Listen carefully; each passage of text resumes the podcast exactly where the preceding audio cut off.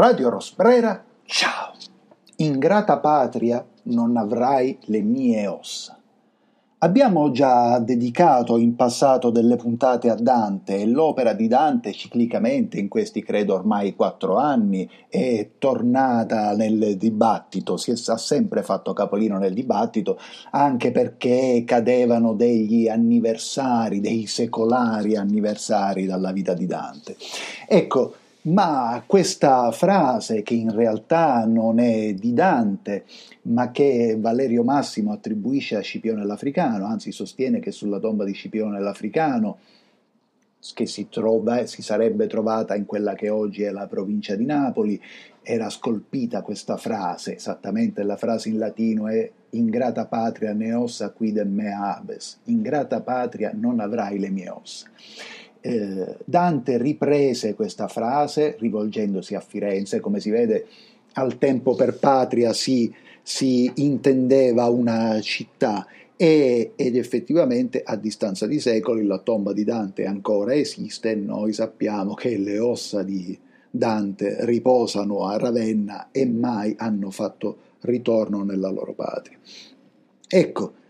per quanto a ad alcuni, forse a molti degli ascoltatori, tutto ciò possa, potrà sembrare esagerato e per quanto ciò che sto per dire sicuramente sembrerebbe esagerato alla stragrande maggioranza della popolazione italiana, forse è il caso di spiegare, di dire che bisognerebbe tenere conto o scegliete voi l'espressione più morbida o più ruvida che volete utilizzare, ecco forse sarebbe il caso di pensare, di riflettere sul fatto che una percentuale non del tutto trascurabile, certamente diciamo di gran lunga superiore a quelli di questi famigerati Novax violenti, dei quali poi tra un po' parleremo, c'è una percentuale, bisogna riflettere sul fatto che c'è una percentuale della popolazione italiana che comincia, citandola alla lettera o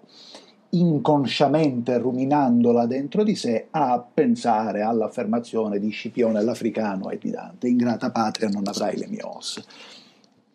Saremo esiliati, saremo espulsi, ci esilieremo, moriremo qui in un modo o nell'altro, non lo so,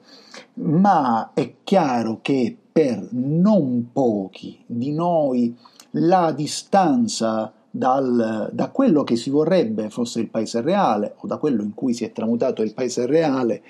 e probabilmente, in qualche modo ne parlavamo anche nella puntata precedente, probabilmente ormai incolmabile. Andiamo incontro a una società, siamo già in realtà immersi in una società Anzi, io voglio usare questa espressione, io credo di aver citato nell'ultima puntata o in una delle puntate precedenti questa studentessa argentina che mi aveva chiesto come si vive in una dittatura sanitaria. Ecco, poiché quello che stiamo vivendo credo abbia ben poco a che fare con la salute pubblica, Pot- credo che si possa invece cominciare a tentare di stabilire se siamo già in una dittatura o quanto ci siamo lontani. Certo, in un mondo in cui mh, il, il, presidente del Consiglio non è stato eletto e possiamo dire che non viene eletto da non so quanti anni, in un mondo in cui tutti i partiti sono più o meno coalizzati al governo, in un momento, in un momento, sì, in una stagione, in un lungo momento, in cui tutti i mezzi di informazione che si suppongono titolati, che tra svariate virgolette, virgolette che come un triste sipario, anzi come un triste sudario, si aprono sui mezzi di informazione, se tutti questi mezzi di informazione ufficiali dicono tutti la stessa cosa e, e non danno spazio a nessuna opinione quanto siamo lontani dalla dittatura. Ecco, anche questo l'abbiamo detto, il prossimo fascismo si imporrà grazie a persone innocenti ma sostanzialmente stupide che credono di combattere il vecchio. Viviamo in un mondo dove si inventano i nemici. Eh, il nostro, il vostro Presidente del Consiglio non perde occasione nei suoi rari discorsi, nei quali diciamo dà prova di quello che è, di mm, aizzare la folla contro questi presunti Novax. Si potrebbe dire con un'iperbole che non va presa alla lettera ma quasi alla lettera che questi Novax violenti non esistono, ovvero esistono delle persone, ma portiamo tutto questo su un altro esempio. Se io vi dicessi che a Roma o a Milano L'aria della città è irrespirabile perché la Sangyong ha truccato i dati sulle emissioni. Voi ci credereste? Ecco, Immagino che addirittura una parte degli ascoltatori si starà chiedendo che cos'è la Sangyong e in realtà nel fatto che ve lo state chiedendo c'è automaticamente la risposta alla domanda. La Sangyong per la cronica è una simpatica, perché sono anche belle macchine, è una simpatica marca di fuoristrada coreano che, coreani che l'ultima o la penultima nell'ordine delle vendite sul mercato italiano e che quindi occupa uno 0, qualcosa delle vendite di automobili in Italia. Ecco, questo 0, qualcosa è comunque sicuramente più dell'effettivo 0,2 perché Casa Pound prende lo 0, ha preso lo 0,44 alle ultime elezioni in cui metà dell'elettorato non ha votato e poi ci sono tutti gli abitanti tra 0 e 18 anni che non votano, quindi ha preso meno dello 0,2. Sicuramente la Sangyong copre più di questo sul mercato. Allora, se io vi dicessi che la Fiat ha truccato i dati sulle emissioni e che l'aria per questa a Roma o a Milano è irrespirabile, voi una domanda ve la fareste perché uscite di casa, vedete tante Fiat e dici cazzo, ma se tutte queste inquinano effettivamente chissà che livelli di inquinamento sarà l'aria. Ma siccome appunto molti di voi non sapranno neanche qual è il logo della Sangyong, se io vi dicessi che la Sangyong ha toccato i dati dall'emissione e quindi i nostri apparati respiratori sono in pericolo, voi mi ridereste appresso. Parimenti, se io vi dicessi che quattro esagitati, stupidi, tutti idioti e tutto quello che volete, sfasciano una vetrina, eccetera, e che la tenuta democratica del pa- nostro paese è a rischio a causa di queste persone, dovrei altrettanto essere preso per cretino. E la differenza è che diciamo la Sangyong giustamente di fronte a una tale illazione potrebbe fare causa, i poveri disperati no e sono vittima di questa calunnia. Ripeto, calunnia che si sono cercati però non si può attribuire a loro un rischio democratico, rischio democratico che invece qualunque cervello da vicino, funzionante, da vicino o da lontano, se ne sta rendendo conto, è seriamente a rischio nel, nel frangente storico che stiamo vivendo. Ma questa è una puntata che si dibatte fra attualità e letteratura. Qualche settimana fa, ancora non oserei dire in vacanza, ma in soggiorno in Sicilia, mi è capitato di imbattermi, anche in questo caso mi auguro alcuni degli ascoltatori la conosceranno, in, nel, nella lettera, nella più famosa lettera di Ugo Foscolo a sua madre. Eh, Ugo Foscolo era a Milano nel 1815, nel periodo in cui la città di Milano e tutta la regione stava per, essere, stava per sfuggire dalle mani di Napoleone ed essere occupata dall'impero austro-ungarico. La leggenda, che non è tanta leggenda, eh, narra che Foscolo eh, incontrò la sera prima dell'avvento degli austriaci un amico alla Scala e con nonchalance gli chiese se il giorno dopo avrebbero dovuto presentarsi a prestare giuramento con eh, l'uniforme austriaca. L'amico gli rispose di sì, lui non batte ciglio, tornò a casa, scrisse una lettera neanche tanto lunga alla madre che non leggerò tutta, ma leggerò la parte centrale che è quella saliente e quella che più ci interessa. Scrisse questa lettera alla madre, Foscolo, prima di esiliarsi. E scrive nostro, uno dei nostri poeti nazionali. L'onore mio e la mia coscienza mi vietano di dare un giuramento che il presente governo domanda per obbligarmi a servire nella milizia, dalla quale le mie occupazioni e l'età mie e i miei interessi m'hanno tolta ogni vocazione Inoltre, tradirei la nobiltà incontaminata fino ad ora del mio carattere, col giurare cose che non potrei attendere e col vendermi a qualunque governo. Io, per me, mi sono inteso di servire l'Italia, né come scrittore ho voluto parer partigiano dei tedeschi o francesi o di qualunque altra nazione. Mio fratello fa il militare, dovendo professare quel mestiere ha fatto bene a giurare, ma io professo letteratura che è arte liberalissima e indipendente e quando è venale non val più nulla. Se dunque, mia cara madre, io mi esilio e mi avventuro come profugo alla fortuna e dal cielo, tu non puoi, né devi, né vorrai querelartene, perché tu stessa mi hai ispirati e radicati col latte questi generosi sentimenti e mi hai più volte raccomandato di sostenerli, e li sosterrei con la morte